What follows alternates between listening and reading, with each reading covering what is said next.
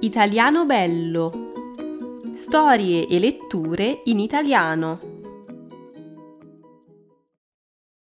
Il lupo e i sette capretti. C'era una volta una vecchia capra che aveva 7 capretti e voleva loro bene come ogni mamma vuol bene ai suoi figli.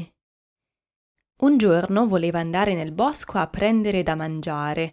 Allora chiamò i suoi 7 capretti e disse loro: «Cari piccoli, io vado nel bosco, state ben attenti al lupo. Se entra vi mangia in un sol boccone, con pelo e tutto. Quel furfante si traveste spesso, ma lo riconoscerete subito dalla sua voce roca e dalle sue zampe nere». I capretti dissero: «Mammina cara, faremo attenzione, potete andare tranquilla». Allora la capra belò e si mise fiduciosa in cammino. Non passò molto tempo e qualcuno bussò alla porta dicendo: «Aprite, cari piccini, la vostra mamma è tornata con un regalino per ognuno di voi». Ma dalla voce roca i capretti capirono che era il lupo.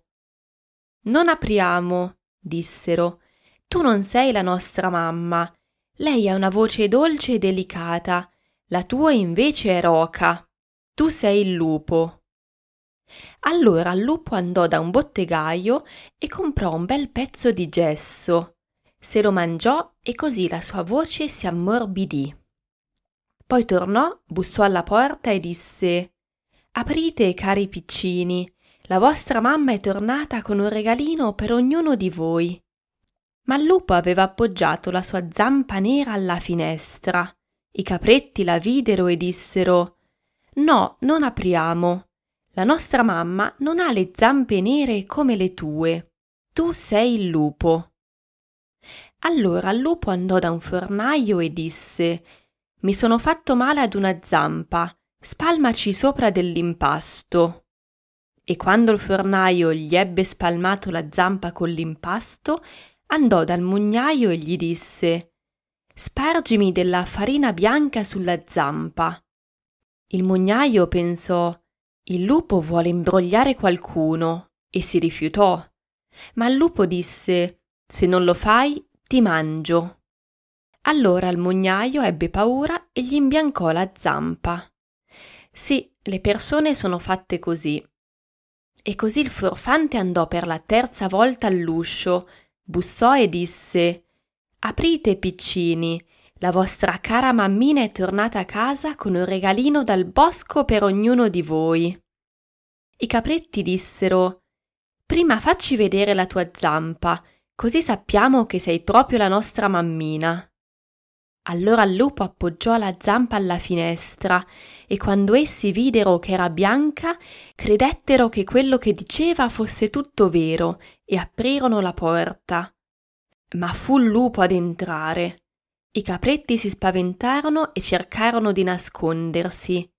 Il primo capretto saltò sotto il tavolo, il secondo nel letto, il terzo dentro la stufa, il quarto in cucina, il quinto nell'armadio, il sesto sotto il catino per l'acqua, il settimo dentro la cassa dell'orologio a muro. Ma il lupo li trovò tutti e non fece complimenti. Uno dopo l'altro se li divorò. Solo il più piccolo, quello nella cassa dell'orologio, non lo trovò. Quando il lupo fu ben sazio, trotterellò fuori, si sdraiò sotto un albero sul prato verde e cominciò a dormire. Non passò molto tempo ed ecco che mamma capra tornò dal bosco. E che cosa le toccò vedere? La porta era spalancata, il tavolo, le sedie e le panche erano rovesciate, il catino giaceva in pezzi, coperte e cuscini erano stati strappati dal letto. Cercò i suoi piccini, ma non riuscì a trovarli da nessuna parte. Li chiamò per nome uno dopo l'altro, ma nessuno rispose. Finalmente, quando chiamò il più piccolo, una vocina disse: «Mammina, sono incastrato nella cassa dell'orologio». Lei lo tirò fuori e il caprettino le raccontò che era venuto il lupo e che si era mangiato tutti gli altri.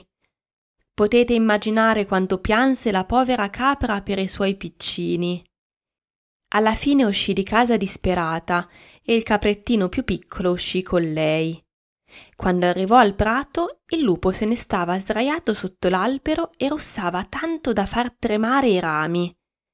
Lo osservò da tutti i lati e si accorse che nella sua panciona qualcosa si muoveva e zampettava. «Oh Dio mio!» pensò. «Che i miei poveri piccini che il lupo s'è ingoiato per cena siano ancora vivi?» Allora il caprettino dovette correre a casa a prendere forbici, ago e filo. Poi la mamma tagliò la pancia del mostro e già al primo taglio ecco che un caprettino mise fuori la testa e via via che tagliava saltarono fuori tutti e 6 i capretti ed erano ancora vivi e non erano nemmeno feriti perché dall'ingordigia il mostro se li era pappati in un boccone. Che gioia! Allora si strinsero alla loro mamma e le zampettarono attorno tutti felici. Ma la mamma disse: «Ora andate e cercate delle pietre, con quelle riempiamo la pancia di questa bestiaccia mentre sta ancora dormendo». Allora i capretti s'affrettarono a prendere le pietre e le misero nella pancia del lupo fino a che fu proprio piena. Poi la vecchia capra ricucì la pancia tanto velocemente che il lupo non si accorse di niente e neppure si mosse. Quando il lupo ebbe finalmente dormito abbastanza, si alzò e, poiché le pietre nella pancia gli causavano una sete terribile, pensò di andare al pozzo per bere. Ma quando incominciò a muoversi e camminare, le pietre gli sballonzolavano in pancia e facevano un gran rumore.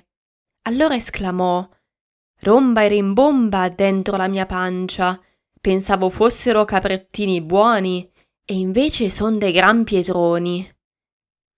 E quando arrivò al pozzo e si chinò per bere, il peso delle pietre lo tirò giù e il lupo dovette affogare miseramente. Non appena i 7 capretti videro cos'era accaduto, corsero al pozzo gridando: «Il lupo è morto, il lupo è morto!» E con la loro mamma fecero un bel girotondo intorno al pozzo, pieni di gioia.